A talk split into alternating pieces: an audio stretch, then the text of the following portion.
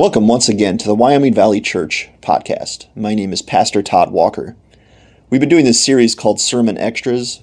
As you may know, that we're ta- we're diving in a little bit deeper to something in the book of Colossians that we weren't able to really go deeply on this past Sunday. And I want to look at Colossians chapter 3 once again. That's where we were this past Sunday, verses 5 to 11.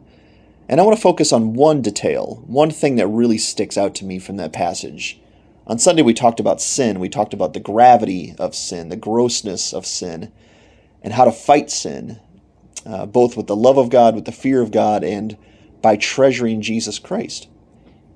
But I want to talk about this idea of fighting sin to the death, because it comes up in the passage. It says in verse 5 of Colossians 3 Put to death, therefore, what is earthly in you sexual immorality, impurity, passion, evil desire, and covetousness, which is idolatry. On account of these, the wrath of God is coming. Period.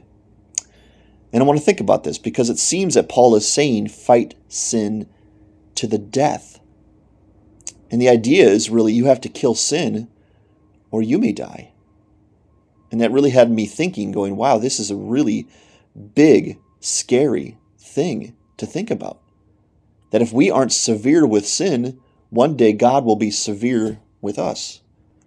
And that's really what he says in verse 6 on account of these, the wrath of God is coming. So it seems like Paul is saying if you don't fight sin to the death, you will die. Unless you kill sin, sin will kill you. Or better yet, God will kill you because of your sin to give a few illustrations of maybe what Paul is talking about, I just want you to think through a few of these contrasts uh, that I thought of. I'm sure all of us know what it is like to go shopping, right? Go on a shopping trip. You go and buy something, or like Janine and I do, sometimes maybe you guys do this as well, is you just go to a store to kill some time, just to look around. You're not really looking for anything specific. You just want to look around, shop around, things like that. Janine and I do that to Target. We go to Target and look around sometimes and uh, no, not really there for any reason, any purpose, but just to walk around, look around. Well, there's this other version of shopping that happens once a year. Maybe it happens more than that, but it definitely happens once a year, right after Thanksgiving. And maybe you know what I'm talking about when I say that. It's Black Friday shopping. I have seen Black Friday shopping up close because I worked retail for three years. And every single year they make you work really long shifts on Black Friday because, of course, it's the time of the year when everyone is looking to buy a lot of things, a lot of things that are on sale. So here's this idea of shopping. There's there's a general casual shopping that you do from time to time when you need things, and then there's Black Friday shopping, which I don't know how you guys shop when you Black Friday shop. Maybe you go, maybe you don't go, maybe you go online. But I've seen Black Friday shopping up close, and this is kind of what it looks like people are animals. I would say it differently if I could, but I've worked Black Friday, I've seen it up close, and as soon as those doors open, people turn into animals. They are going to get the deal, the doorbusters, no matter what, and they're not going to let anyone or anything stand in their way. So I remember this one time I was working at Best Buy, this woman and this man apparently wanted the same DVD player. Apparently, this DVD player was on sale. It was like $30. And this is back when DVD players were like expensive and hard to come by. And so this DVD player we had was $30 and it was a really cheap DVD player, but these two people wanted that DVD player and there was only one left. You know, the entire stack was gone at this point. And so I remember these two people fighting over this DVD player and they sort of came to me to referee this fight to say, hey, listen, the woman was saying, listen, I had it first. Now the guy took it from me, and the guy's saying, you're, you're crazy. I'm the one who came to it. And I didn't know what to do. I was like, you know, whoever has it, has it. it's kind of like a foul ball at a baseball game. If you have it now, it's yours. Um, but I saw this kind of ugly picture of shopping that when people are trying to get these doorbusters, they shop a lot differently than they normally would on a casual shopping trip. And so that's the idea is that there's a there's something inside of us that if we realize we're going to get a bargain, we're going to put in the energy and the effort necessary. At least some people will. I'm not sure I'm one of those people.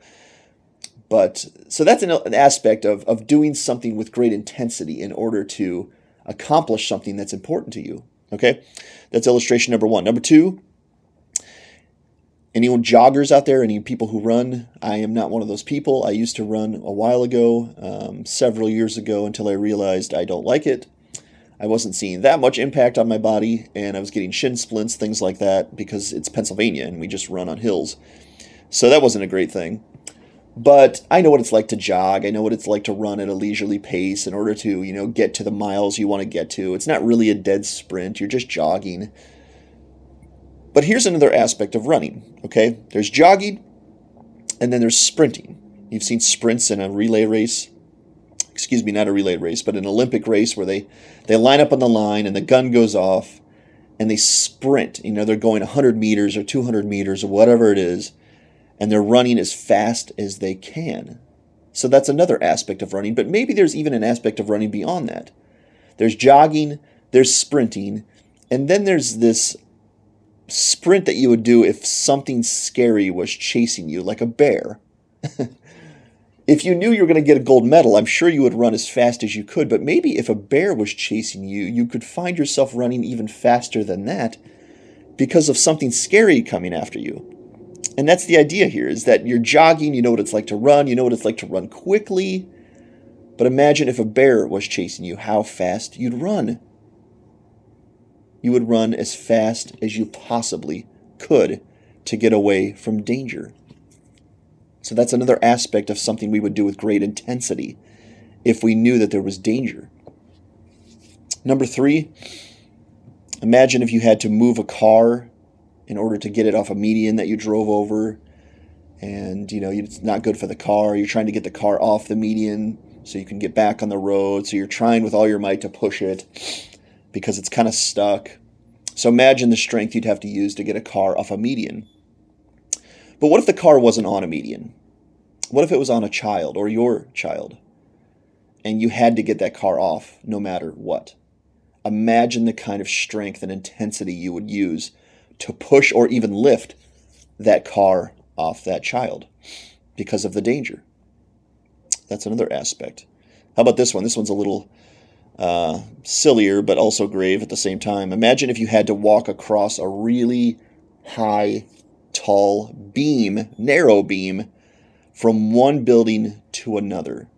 Right? A lot of us just wouldn't even do that. That's insane who would walk on a really narrow beam several dozens of stories up in the air?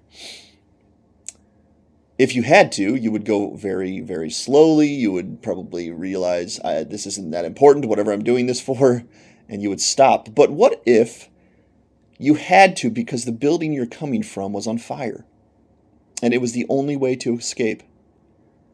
What if that narrow beam was the only way to escape burning alive in a, in a tall building. You can imagine that you would go across that beam no matter how scared you were of falling, because it's the only salvation you would have. In this last one, what if you had to fight a snake that got into your house or whatever, and you had to kill it? You had to get it out. There was really no way. You couldn't just live with a snake. You had to get rid of it. You had to kill it a lot of us, again, would hate that kind of thing. It would be terrifying to think that we had to kill a snake. And I'm not thinking of a huge snake, just like a, a garter snake or something small. But even if, if it was poisonous, a poisonous snake you had to fight to the death, a lot of us wouldn't want that fight, wouldn't take that fight. But what if the other option, the only other option, was to fight a lion to the death? What if you had to fight the snake or the lion and there was no option to not fight either? Which one would you choose? The snake or the ferocious lion?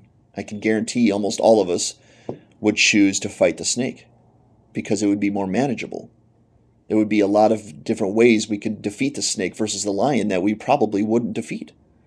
The lion would be more ferocious, would have bigger teeth, would be able to overpower us, and would probably kill us. So if you had to fight the snake versus fighting the lion, I think you could if you had to. And really going back to the text, that's the idea here. Is that Paul is saying, put to death what is earthly in you. And then he lists a lot of gross, big, plaguing sins like sexual immorality and covetousness.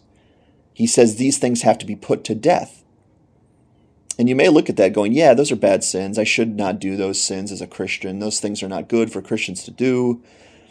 I will try, Paul. I'll try my best to stay away from sexual immorality and covetousness, but sometimes they just get a hold of me and I fall into them. Big deal, you know, I'll do my be- I'll do better next time. You know, ask for God to forgive me and then I'll try better next time. And Paul speaks on about this and says in verse 6, on account of these the wrath of God is coming. And that's about the most grave sentence I could ever imagine hearing that the wrath of God is coming. So you have to do a couple things here. You have to imagine God, His bigness, His power, and then you have to imagine Him angry. And it's time to punish those He's angry with. Can you imagine such a thing? I can't really imagine that. I don't really want to imagine that. But it's almost like Paul is making us imagine that, saying, listen, you need to fight your sins to the death, because on account of these, the wrath of God is coming. And as much as you don't want to fight your sins to the death, as much as you don't think they're that bad, they're, they can kill you. Because if you find yourself practicing these things and the wrath of God comes, He's coming to people like you who practice these things. And think how scary that would be if you find yourself on the wrong side of God. If you read through the book of Revelation, there was a group of people that did find themselves on the wrong side of God. It says in Revelation that when the Lord Jesus came back, you know, he has all authority to cast people into death and Hades and hell, and that these people who were his enemies are now realizing that in the last day, and they're doing something crazy. They're asking for the mountains to fall on top of them to hide them from the wrath of the Lamb. And as soon as I read that passage for the first time, it opened my eyes because I realized how big and scary the Lord would be when it's time to judge if I was in my sin. And that was during a really sinful, um, wandering period of my life. And I needed to hear that because I needed to hear that Jesus is coming back to judge sinners, the wicked people who practice really bad sins or any sins. And so Paul says here in Colossians 3 5 and 6 fight your sin to the death. In other words, kill it. Because if you don't kill your sin, God will kill you. And it's not saying God wants to kill you, it's not eroding the doctrines of salvation or grace or anything like that. It's just stating the fact. The wages of sin is death. And I think a lot of us think today that if we're Christians, the wages of sin isn't death. That somehow, because we're in Christ, we can play around with sin, or maybe we wouldn't put it that way, but if we find ourselves in sin, it's really not a big deal because the wages of sin won't be death for us. And I think that's a really bad doctrine. I don't think that doctrine is in Scripture. Every time I read through Scripture, it's always heightening my view of holiness and my hatred and detest for sin because of how dangerous it is. And I think the wages of sin remains death for all human beings. I don't think Christians get to avoid that. And now, the way that Christians get to avoid it is they get to not practice sins. We talked about that on Sunday that Jesus, his very name means Savior of sinners. And the idea is that he removes his people from the sin that will kill them. So Jesus saves us from these sinful camps, from the power of sin and death, so that we don't have to find the punishment for those sins. It doesn't mean we can still practice the sins and not go to hell. I think that's the worst doctrine I've ever heard. What it means is we get to practice new things. We get to put off sin. We get to fight sin. We get to victor over sin. And that changes things, doesn't it? Because that really means what Paul is saying here is accurate. Put your sin to death, or the wrath of God will come and will judge you just like the wicked. And the difference between Christians and non Christians is the wicked can't put their sin to death. They can't, no matter how hard they would try, even if they wanted to, which a lot of them do not want to. There's no power within them they're still stuck in their sins. The only way you get removed from that is you seek the salvation of the Lord. the Lord Jesus. Because the Lord is the only one who can remove the chains of sin and death. And the Christian knows that. The Christian has experienced that and realizes now sin is deadly and we mustn't practice it any longer. So, once again, imagine if you had to fight sin or face the wrath of God.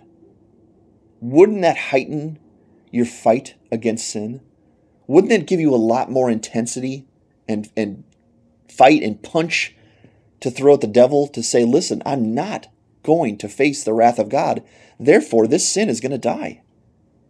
And it's like that illustration I, I brought up about fighting the snake versus the lion. The snake is scary, but if I had to fight the snake or the lion, I pick the snake every time because I think I can overpower the snake.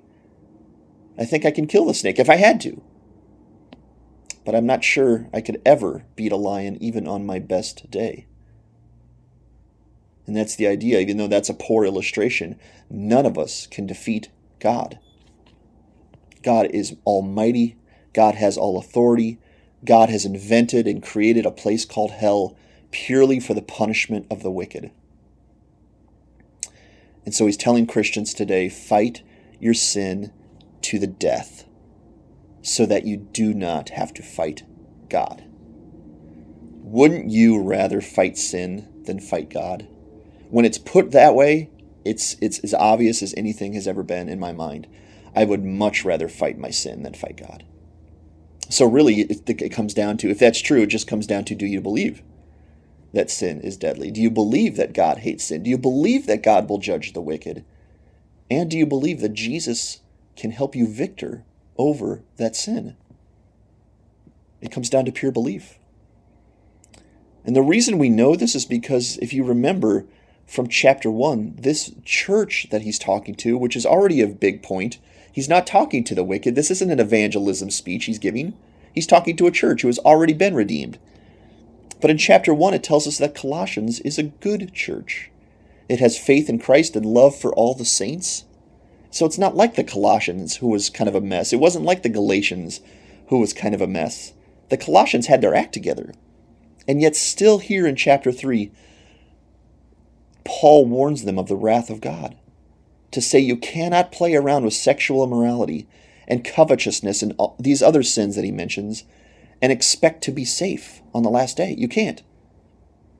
You must put them to death.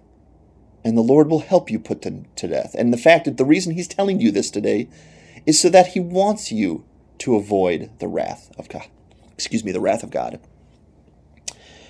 So I need us to all think about that today and wrap our minds around that today because I think we need to take our fight against sin much, much higher and greater to not go, oh, I'll try my best, or yeah, I really shouldn't, or whoops, what a bad season I fell into there, and you know, Christians shouldn't do that, but to say, I won't, I mustn't, I can't practice these sins, otherwise, I'm flirting with the wrath of God.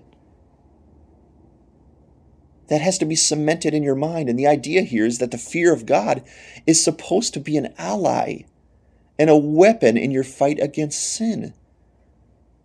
The, the end goal here is not for us to walk on eggshells, it's to give us fight.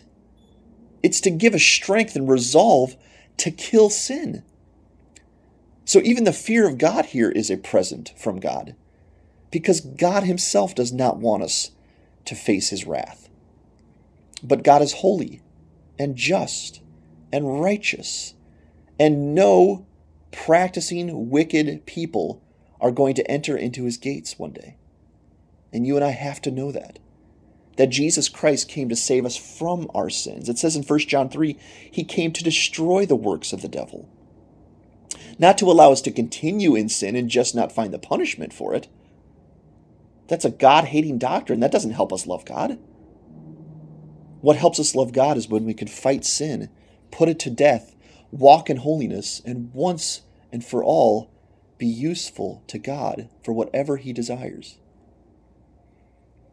And that's heavy, and I know that that's heavy, but Paul speaks about it for our benefit, so that one day we will have treasure upon treasure we will be richly welcomed into the kingdom of God because we didn't practice sin, because we were holy people, because we did follow Jesus Christ. And it's obvious based upon our actions, based upon our lifestyle. So, how hard will you fight sin based on this truth? For me, it gives me a great intensity a great resolve to say sin must die because I do not want to die.